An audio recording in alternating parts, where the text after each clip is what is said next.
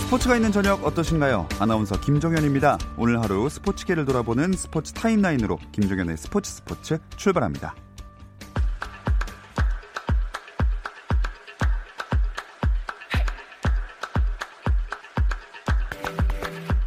프로배구 V리그는 남자부 한 경기만 열리고 있습니다. 트레이드를 통해서 레프트 최홍석과 센터 장준호, 레프트 이승준을 주고받은 OK저축은행과 한국전력이 맞대결을 벌이고 있는데요. 3위 OK저축은행 대 6위 한국전력의 경기, 현재 세트스코어 1대1입니다. 3세트 진행 중 한국전력이 22대 동점이 됐군요. 22대22 동점입니다. 2019-20 시즌 유럽축구연맹 유로파리그 조별리그 F조 5차전에서 아스널이 프랑크푸르트에 1대2로 졌습니다. 7경기 연속 무승에 빠지면서 분위기 반전에 실패했는데요. 아스널은 오늘 패배에도 조 1위를 유지했지만 32강 진출을 확정짓지 못했습니다. 그리고 몇 시간 전 아스널이 우나이 에메리 감독을 경질했다는 소식도 들려왔습니다. 한편 맨체스터 유나이티드도 아스타나의 발목을 잡혔습니다. 맨유는 조별리그 L조 5차전 원정 경기에서 1대2로 졌는데요. 맨유는 이 패배로 잉글랜드 클럽 역사상 최초로 카자흐스탄 클럽에 진 클럽으로 이름을 남기게 됐습니다. 한편 테니스의 간판 정현이 기자회견 및 팬미팅을 열고 올 시즌을 마감한 소감과 내년 계획을 밝혔습니다. 정현은 이번 시즌은 절반밖에 소화하지 못한 부분도 있었지만 2회 대회에서 좋은 결과를 내기도 했기 때문에 10점 만점에 5점을 주겠다고 말하면서 다가오는 2020년 도쿄올림픽 출전에 대한 의지도 밝혔는데요. 정현이 올림픽에 출전하기 위해서는 세계 랭킹을 50위권 수준으로 끌어올리면서 데이비스컵 3회 출전 기준을 충족시켜야 합니다. NBA에서는 보스턴 셀틱스 팬들로부터 야유를 받은 카이리 어빙이 이틀 만에 치르는 리턴 매치에 결장합니다. 브루클린 구단은 어빙이 홈구장인 바클레이스 센터에서 열리는 보스턴과의 경기에 어깨 부상으로 나올 수 없다고 밝혔습니다. 어제도 결장한 어빙을 두고 보스턴 팬들은 야유를 보냈는데요. 보스턴 팬들이 어빙에 반감을 가진 것은 어빙이 2018년 가을 팬들 앞에서 보스턴에서 은퇴할 것이라고 공언하고도 지키지 않았기 때문입니다.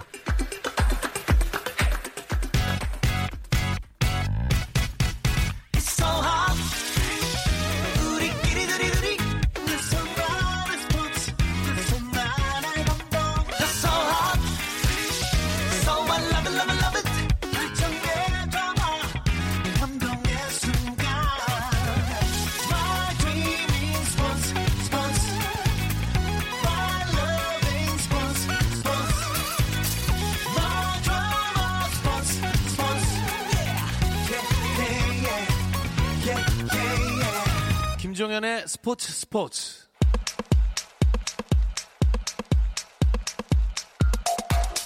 국내 축구 이야기, 축구장 가는 길 시작하겠습니다. 함께할 두 분 소개해드릴게요. 중앙일보 송지훈 기자, 스포츠조선의 박찬준 기자 나오셨습니다. 안녕하세요. 안녕하세요. 자, 프로축구 K리그1 이번 시즌에 흥행에 성공할 수밖에 없습니다. 끝까지 재밌게 가네요. 이 파이널 라운드에서 우리가 기대할 수 있는 관전 포인트는 총 3가지거든요. 상위 스플릿에서는 우승팀이 누구냐, 네. 그리고 아시아 챔피언스리그 출전권이 어느 팀들에게 돌아가느냐까지가 관심사가 되고, 하위 스플릿에서는 강등권에서 경쟁하는 팀들, 어느 팀이 과연 살아남고 어느 팀이 내려갈지, 이제 이런 것들이 이제 이슈가 되는 건데, 올 시즌에는 이 모든 3가지 이슈 다 이번 주말에 열리는 마지막 라운드에서 결정이 됩니다. 우승 경쟁은 일요일 울산과 포항, 그리고 전북과 강원의 경기 결과에 따라서 갈려지게 되고요. 챔피언스리그 출전권은 같은 날 대구와 서울의 맞대결 결과로 마지막 한 장이 가려집니다. 강등권 생존 경쟁 결과는 내일 열리는 경남과 인천, 이 승부에 따라서 확인하실 수가 있습니다. 최종전에도 관중이 엄청 몰릴 것 같아요. 맞습니다. 올 시즌 K리그가 이 흥행 돌풍 이어가고 있는데요. 마지막 6경기에서 47,500여 명이 모이면 이제 평균 관중 8,000명을 돌파한다고 하는데, 지금으로서는 굉장히 무난해 보입니다. 일단 아시아 챔피언스리그 결정전이 이 대구 서울전이 열리는 DGB 대구은행 파크에서 열리는데요. 이 경기가 예매 2시간 만에 매진이 완료됐다는 얘기가 들렸고요.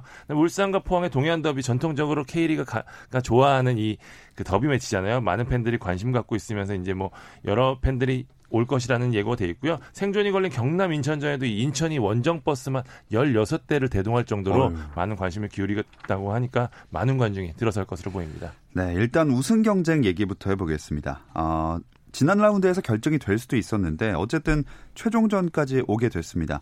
하지만 역시 울산이 유리한 상황이긴 하죠. 울산이 포항과의 홈 경기에서 무승부 이상의 성적을 내면 전북 강원전 결과와 상관없이 우승을 자력으로 확정을 지을 수가 있습니다. 울산이 K리그 정상에 오르게 되면 제가 정말 그 꼬마 기자 시절이었던 2005년 이후로 14년 만에 K리그 우승을 하게 되는데 세 번째 우승이 되는 거고요. 하지만 아직 정반대 시나리오도 가능성이 있어요. 충분히. 울산이 포항에게 지고 전북이 강원을 이기게 되면 두 팀이 승점이 같아지는데요. 79점이 되는데 이 경우에는 이 K리그 순위 산정 기준에 따라서 다득점, 득점이 더 많은 팀이 순위가 높아지게 되기 때문에 전북이 우승하게 됩니다. 어허. 전북이 우승을 하게 되면 K리그 3연패 이루게 됩니다. 자, 울산은 정말 중요한 마지막 경기. 아까도 잠깐 말씀해 주셨지만 동해안 더비로 치르니까 부담이 좀 될 것 같아요. 일단 스프링 라운드 이 파이널 A 스케줄이 나오고 난 다음에 기자들이 다 12월 1일에 펼쳐지는 경기를 보고 다 놀랐는데요. 울산과 포항이 만났는데 이 12월 1일 6년 전 기억들 다들 생생하실 겁니다. 아마 이 울산 입장에서는 거의 악몽과 같은 일이었는데요.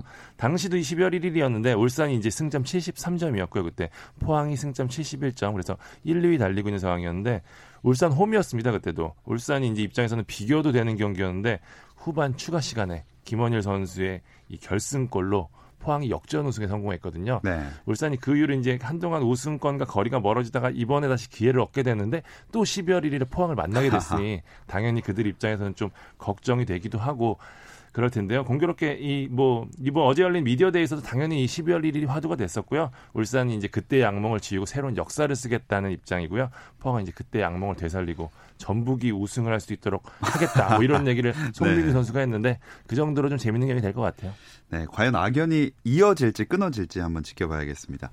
전북 역시 이 극적인 뒤집기를 위해서 엄청나게 준비하고 있겠죠. 전북은 뭐 지금 무조건 강원을 이겨놓고 이제 하늘의 뜻을 기다려야 되는 그런 상황인데 뭐 김병수 감독이 이끄는 이 강원이 결코 만만한 팀이 아니죠. 하지만 일단 선수 구성이나 자신감이나 또 경험 이런 면에서 전북이 다 앞서 있는 건 분명하기 때문에 적극적인 공격 축구로 강원을 공략할 것으로 보입니다. 상대적으로 강원은 사실 이 경기를 통해서 얻을 수 있는 메리트는 없어요. 그런 면에서 동기부여 차원에서는 좀 문제가 생길 수가 있지만 이 K리그 우승 판도에 점 하나 찍을 수 있는 그런 고춧가루 부대 역할을 맡은 거잖아요. 네. 네, 제대로 해보겠다라는 그런 의지가 또 강한 것 같습니다. 자, 울산과 전북 모두 우승 이 세레머니 준비하고 있을 텐데 원래 딱 끝나자마자 우승하면 그 컵을 들어올려야 되잖아요. 그럼 이 컵은 울산, 전북 두 팀 중에 어디로 가 있나요? 일단 전례가 없던 상황이라 연맹들이 좀 고민을 했는데요. 어느 쪽에서 우승이 결정할지 모르기 때문에 이 트로피를 일단 하나 더 제작을 한 상태입니다. 근데 이게 좀 진짜가 아니라 사실 뭐 흔히 뭐 짝퉁 트로피라고 하는데 예, 어디가 진짜고 어디가 뭐 가짜가 할지는 모르지만 일단 울산과 전주 두 쪽에 다 트로피를 보낼 예정이라고 합니다. 어디가 진짜고 가짜일지 좀 궁금한데요. 그건 알 방법은 없겠죠. 객관적으로 봤을 때 우승 가능성이 좀 더 높은 울산 쪽에 진품이 가 있고 예, 도금 트로피는 아마 전주 쪽에 가 있지 않을까 예상은 해보는데 뭐 연맹도 이걸 구체적으로 얘기하지는 않으니까요. 아직은 저희도 모르겠습니다. 네, 다음으로는 이제 아시아 챔피언스 리그 진출권이 걸려있는 경기입니다. 최종전에서 딱 그 맞대결을 노리는 두 팀이 서울, 대구가 만났는데 이거 뭐 프로그램이 대진을 짤 텐데 이런 대진을 컴퓨터도 예측 못했을 것 같아요. 맞아요. 이게 운명의 장난이라고 할 수밖에 없는 그런 대진이 짜였는데 사실 서울, 대구가 올 시즌 내내 좀 으르렁거렸었어요. 사실 뭐 관계가 괜찮았던 뭐 조광래 사장이랑 뭐 최영수 감독 이런 관계도 있었지만 경기장에서는 굉장히 치열한 경기 많이 벌어지고 또 오심에 관련된 얘기도 있었고 서로 좀 얼굴 붉힌 순간들이 많았거든요. 그 두 팀이 마지막 경기 그것도 아시아 챔피언스 리그를 두고 다투는데 안드레 감독이 그런 얘기했더라고요. 트로피만 없는 결승전이다. 이런 얘기했는데 여기서 이기는 팀이 아시아 챔피언스 리그 나가거든요. 사실 4위까지 기회가 주어질 수도 있었는데 수원이 FA컵 우승을 차지하면서 3위 한 장밖에 지금 남지 않은 상황이기 때문에 이 경기 굉장히 치열할 것 같습니다. 승점 1점 차이거든요. 서울이 승점 55점, 대구가 승점 54점입니다. 자, 재밌는 경기가 굉장히 많이 열립니다. 근데 2020년 K리그에 주어진 아시아축구연맹 챔피언스리그 출전권이 3.5장이죠. 네, 우리가 가지고 있는 이제 챔피언스리그 출전권 이제 4장이라고 우리가 표현을 하는데 K리그 1위 팀과 2위 팀 그리고 FA컵 우승팀은 챔피언스리그 본선 자동으로 갑니다. 네. 그런데 K리그 3위를 한 팀은 그 새 시즌 개막하기 직전에 플레이오프를 해서 여기서 이겨야 본선을 가거든요. 그래서 우리가 3.5장이라는 그런 표현을 쓰는 건데요. 일단 현재까지 1위 또는 2위를 이제 이미 정해놓고 있는 울산과 전북이 한 장씩 가져갔고, 그리고 앞에서 이제 박찬준 기자가 얘기를 했지만 FA컵 수원이 또 한 장 가져갔고요. 유일하게 남은 한 자리를 놓고 대구와 서울이 격돌을 합니다. 분위기로 봤을 때는 홈이기도 하고 대구가 약간 앞서 있다고 볼 수 있지 않을까요? 대구가 좋기도 한데요. 서울이 너무 안 좋습니다. 예, 최근 4경기에서 1무 3패의 부진에 빠졌는데요. 지난 포항전에 사실 이겼으면 확정 짓는 상황이라 최영수 감독이 미디어데이에서 뭐 배신이라는 말을 쓸 정도로 네. 이 의지를 굉장히 강조했는데 그 경기에서 0대3 정말 충격적인 패배였거든요. 서울 입장에서는. 이 후유증을 어떻게 극복할지가 사실 저는 관건이 될 거라고 보고요. 일단 대구는 앞서 제가 말씀드린 대로 만원 관중, 대구가 특히 홈 경기에서 굉장히 강했거든요. 그런 분위기를 안고 가는 싸움이기 때문에 대구가 조금은 유리해 보이지 않나 저도 좀 그렇게 생각을 하고 있습니다. 그럼 양 팀에서 득점을 기록할 걸로 기대되는 가장 유력한 선수들은 누가 있을까요? 우선 저는 서울에서는 박주영 선수인데요. 이 서울 선수단의 어떤 리더 역할도 물론 잘하고 있지만 어떤 중요한 경기, 승부처에서 이 박주영 선수의 집중력이 정말 대단해요. 네, 그런 점에서 이번 그 챔피언스리그 출전권이 걸린 이런 경기에서도 박주영 선수의 어떤 그런 본인의 진가를 보여줄 것이다라는 예상이 들고, 뭐 반면에 대구는 당연히 우리 MVP 후보 네. 세징야 선수가 되겠죠. 그 제가 대구 홈팬들 이제 이야기를 들어보니까. 세징해가 몸이 풀리면 반다이크도 못 막는다. 뭐 이런 얘기 하더라고요. 네, 과연 내일 모레 몸이 풀릴지는 저도 잘 모르겠습니다. 과연 어떤 결과가 나올지 진짜 재밌을 것 같습니다. 이 경기가 다 긴장을 늦출 수 없는 대결이 될 것 같은데요.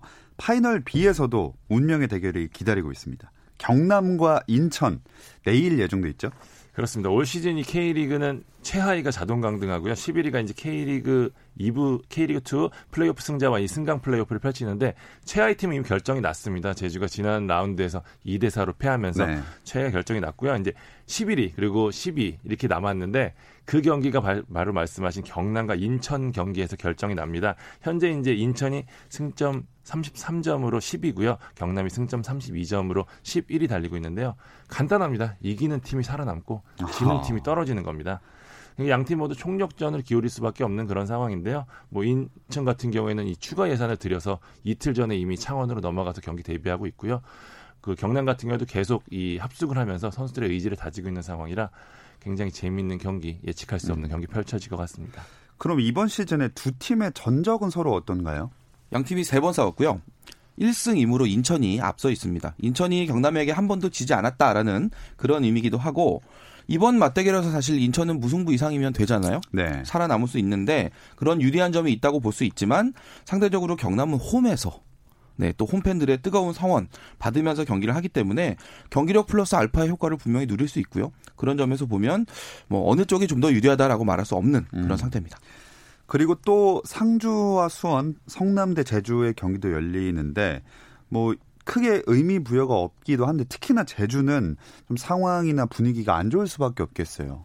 그렇습니다. 앞서 언급한 대로 강등이 확정이 됐는데요. 네. 정말 누구도 예상하지 못한 결과일 거예요. 사실 시즌 초반만 하더라도 제주가 그래도 한 상위 스플릿 정도는 갈 수 있는 전력이라는 평가를 많이 들었거든요.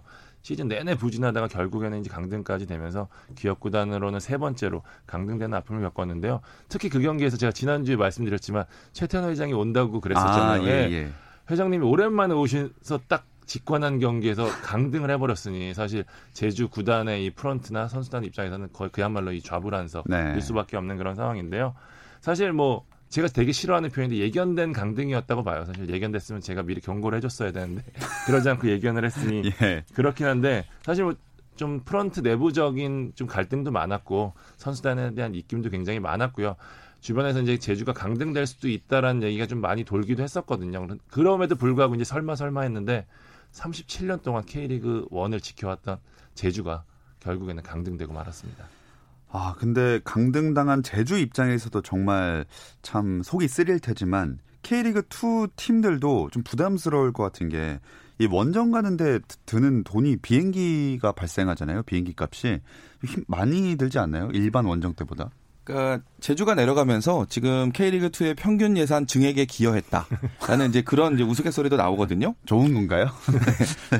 물론 말씀하신 대로 이 제주를 상대하는 팀들이 비행기를 타고 원정을 간다. 분명히 뭐 버스를 이용하거나 이런 것보다는 비용 자체에서 훨씬 더 많이 들 수밖에 없는 그런 상황인데, 그것보다는 물론 그런 의미도 있겠지만 이 부산과 전남에 이어서 이제 제주까지 지금 1부 리그 출신 기업형 구단들이 2부 리그로 내려가서 다시 1부로 올라오기 위한 경쟁을 한다는 게, 그 지금 2부 리그에 있는 어떤 시도민 구단들 입장에서 본다면 그만큼 내년의 경쟁은 올해 뭐 부산이 올라갈지 모르겠습니다만 더 치열할 수밖에 없다.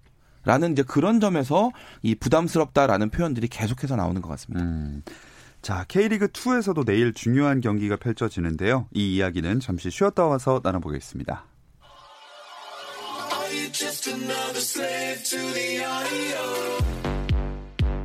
국내 유일 스포츠 매거진 라디오 김종현의 스포츠. 금요일 밤의 축구 이야기, 축구장 가던 길 듣고 계시고요. 스포츠조선의 박찬준 기자, 중앙일보 송지훈 기자 함께하고 있습니다. 내일 오후 2시죠. 부산 구덕 운동장에서 부산 아이파크 대 FC 안양의 경기가 열리죠. 네, 2위로 K리그2 시즌을 마친 부산과 준 플레이오프에서 부천을 꺾고 올라온 안양이 내일 오후 2시에 부산 구덕 운동장에서 플레이오프를 치릅니다. K리그2 플레이오프 규정은 이 정규리그 상위팀에게 좀 어드밴티지를 주게 돼 있는데요.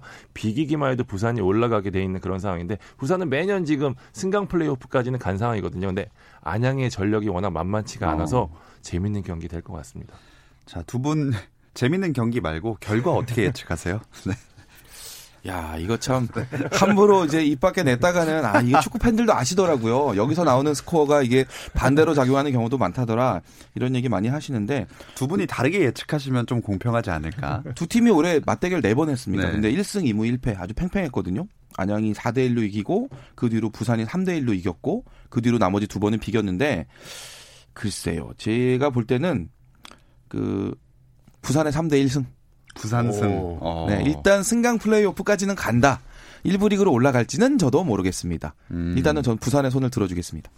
박찬준 기자는요? 사실 이 플레이오프는 기세 싸움이거든요. 네, 안양이 그 전까지 이어온 과정도 그렇고 젊은 선수들이 많은 팀인데 플레이오프까지 올라왔다는 것 자체가 이제 부산과 거의 대등하다고 봐야 되거든요. 그런 의미에서 제가 재미있을 것 같다고 한 게 이변이 벌어질 가능성이 높다라는 측면에서 드린 말씀이기 때문에, 저는 부산이 워낙 또 승격에 대한 부담감이 크고 이런 만큼 안양이 부담 없이 경기를 치르며 2대1 정도로 이길 거다라고 하는데, 네, 네. 믿지는 마십시오. 근데 여기도 서로 갈렸으니까 여기도 단두대 매치입니다. 한 분은 맞고 한 분은 틀리게 됩니다. 이 방송을 많이 들으신 그런 청취자분들이라면 이 결과가 어떻게 나올지 대충 예상이 되실 거예요. 그렇습니다. 맞추신 적이 없는 분들이기 때문에. 어쨌든 여기서 이긴 팀이랑 인천 대 경남전 결과에 따라서 11위가 되는 팀이 서로 맞대결을 해야 되는 거죠? 네, 2부 리그에서는 광주가 우승하면서 자동 승격이 이미 됐고, 이제 내일 열리는 플레이오프를 통과한 한 팀이 이제 인천 경남과의 맞대결 그 결과, 이제 승자와 이제 홈앤더어웨이 방식으로 승강 플레이오프를 합니다. 12월 5일과 8일에 경기가 지금 예정이 되어 있는데, 1차전은 2부 리그에서 올라온 팀의 홈구장, 그리고 2차전 8일에 열리는 2차전은 1부 리그 11위 팀 홈구장에서 각각 열리게 됩니다. 자, 어떤 결과가 잔류 경쟁 또 강등 승격 경쟁에선 펼쳐질지 이번 주말 라운드에서 확인할 수 있겠습니다. 자, K리그2 다른 팀들은 뭐 재정비에 들어갔을 텐데, 서울 이랜드 FC가 20세 이하 월드컵 준우승의 신화를 썼던 정정용 감독을 신임 감독으로 선임했네요. 그렇습니다. 어제 오후 3시 반에 보도자료가 왔는데요. 아마 기자들 대부분 좀 깜짝 놀랐을 겁니다. 대한축구협회와 서울 이랜드가 나란히 보도자료를 냈는데, 20세 이하 월드컵 준우승의 신화를 썼던 정정용 감독이 18세 이하 대표팀을 떠나 프로 무대에 진출하는데요. 서울 이랜드 친정팀이죠. 그 팀의 지휘봉을 잡기로 했습니다. 얼마 전만 해도 제가 유소년 이런 육성에 더 중점을 두겠다 이런 기사를 봤었는데 좀 뜻밖이었어요. 그러니까 20세 이하 월드컵 아마 다들 지금도 기억이 생생하실 텐데, 그 대회를 통해서 정정용 감독의 어떤 지도력, 분명히 이제 인정이 됐고 주가가 폭등했던 그런 상황이죠. 여러 프로팀들도 관심을 가졌지만, 말씀하신 대로 지난 9월에 대한축구협회와 계약 연장을 했어요. 2021년까지 20세 이하 대표팀을 쭉 이끄는 걸로 했었는데, 그리고 이제 그동안 18세 이하 팀을 이끌어 오기도 했었고요. 감독 자신도 말씀하신 대로 이 성인 대표팀, 유소년 대표팀의 가교 역할, 상당한 어떤 그런 의욕을 보여주기도 했었습니다. 그런 정정용 감독의 마음을 돌린 건 그만큼 이 이랜드의 어떤 설득 작업 자체가 좀 정교했다. 그리고 더 뭔가 진정성이 있었다라는 그런 의미로 보시면 될 것 같고요. 또 정정용 감독 본인도 그 대구 FC 수석 코치로 일했던 거 말고는 프로 무대에서 지도력을 입증할 기회는 사실 없었거든요. 네, 이번에 아주 중요한 도전 기회가 될 것 같습니다. 자, 프로로서의 정정용 감독 어떻게 전망하시나요? 사실 연령별 대표팀 지도자가 프로에 가서 성공한 사례가 거의 없거든요. 그러니까 어린 선수들을 가르치다 보니까 저희가 흔히 유치원 선생님이 그런 것처럼 네네. 애들을 가르치듯이 성인들을 가르치다 보니까 당연히 이 과정에서 좀 반발도 나오고 그런 부분들이 좀 분명히 있었거든요. 저는 잘 됐으면 좋겠어요. 사실 이랜드라는 구단이 서울에 입성해서 이제 큰 구단이 됐으면 하는 바람들이 K리그에 분명히 있었는데 이랜드가 그만큼을 못했거든요. 정정용 감독이 이랜드를 그만큼 잘 이끈다면은 다시 서울에서도 축구붐이 더 일어날 수 있는 계기가 될 수 있고요. 그런 게 저는 정정용 감독의 마지막 이랜드에 가면서 사명이라고 해야 될까요? 그런 마음 가졌으면 좋겠습니다. 저는 이 부분에 대해서 그 이랜드에 좀 뭔가 요청하고 싶은 게 있는데 이랜드가 창단하고 나서 6년 됐는데 감독을 6명째를 지금 기용하고 있어요. 지금까지의 행보만 본다면 좀 충분히 기다려주지 못하는 이제 그런 팀의 이미지가 좀 강했는데 이번에 정정용 감독이 좀 가면서 그런 얘기 하잖아요. 젊은 선수를 위주로 차근차근 만들어 가겠다라는 포부를 밝혔으니까 구단이 좀 정확하게 말하자면 모기업이 좀 더 인내심을 가지고 과감하게 좀 지원을 해주는 그런 모습을 보여줬으면 좋겠습니다. 정정용 감독을 이랜드에서 원했던 이유도 아마 이번에는 좀 길게 보고 원래 육성왕이니까 잘 육성하는 모습을 기다려주지 않을까 조심스럽게 예측을 해봅니다. 동아시안컵에 나설 벤투 명단도 그리고 또 확정이 됐어요. 네, 어제 이 보도자료를 통해서 이 동아시안컵에 나설 23명의 명단을 공개했는데요. 이 동아시안컵은 알려진 대로 피파 공인 A매치가 아니기 때문에 유럽파를 차출할 수 없어서 시즌을 마친 이 K리그, J리그, 그리고 중국 슈퍼리그, 동아시아 리거들을 중심으로 명단을 꾸렸습니다. 이 골키퍼 수비진은 이용 대신 김태환이 들어온 것을 제외하고 기존 멤버들이 그대로 중용을 받았고요. 유럽파가 대세였던 이 허리진과 공격진에 큰 변화가 있었는데 이영재, 강원에서 지금 강원지단으로 불린 이영재, 그다음에 제주에서 그나마 잘했던 윤일록이 처음으로 승선을 했고요. 벤투에서 이 외면을 받았었던 K리그 MVP 후보죠. 문선민, 김보경 등이 이제 부름을 받았습니다. 동아시아 밖에서는 황인범이 유일하게 선발이 됐고요. 전체적으로 이 실험도 하지만 이 권경원, 문선민 같이 입대 예정자들의 입소 소기를 미룰 정도로 좀 그 나름대로 이 결과를 얻기 위한 것도 분명히 좀 보였거든요. 왜냐하면 한일전이 있기 때문에 결과 자체, 실험도 실험이지만 결과 자체에도 신경을 쓴 명단이라는 해석이 가능할 것 같습니다. 네, 이 대회가 유럽파를 소집하는 게 사실상 불가능하다 보니까 좀처럼 새로운 걸 잘 안 하는 벤투 감독이 어쩔 수 없이 새로운 거 해봐야 되는 상황이 만들어졌어요. 벤투 감독이 변화에 인색한 지도자다라는 그런 캐릭터, 저는 이걸 캐릭터라고 표현하고 싶은데 확실하게 갖고 있고요.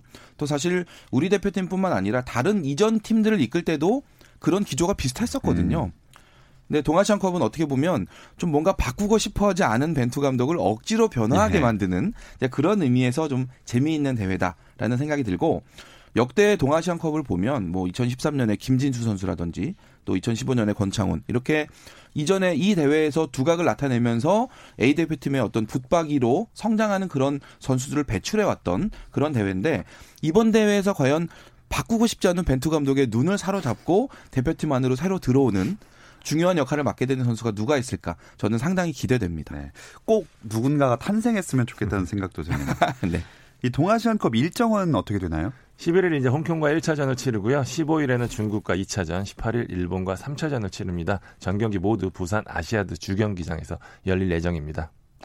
자, 그나저나 동아시안컵 일정은 그렇고 우리나라가 피파 랭킹이 40위권으로 밀려났는데 이 두 달 연속 하락한 거라고 하는데 좀 아쉽지만 사실 요새는 피파 랭킹에 큰 의미를 둘 필요가 없지 않나요? 우리가 이제 월드컵 본선에 진출할 때는 이 랭킹 가지고 시드를 배정하기 때문에 의미가 있는데 지금은 아직은 중간 단계니까요.